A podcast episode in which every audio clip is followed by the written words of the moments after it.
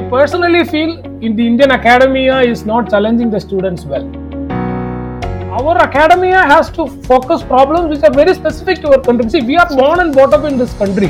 So we know the pulses of this country. So we should be able to try to do problems which is very specific to this country and how we will solve this.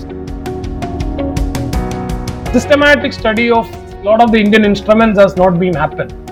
But if you look at the Western counterparts, and if you just go back and look at the acoustics of uh, Western musical instruments, say violin, you will see a lot of studies. But this kind of an effort is actually lacking in the Indian stuff. The reason why, because is in India, most of the time we call somebody as a scientist, provided you know we just uh, do a delta to something which is elsewhere, uh, you know, uh, being produced, and we do the delta increments to uh, what we do rather than looking at some of our instruments.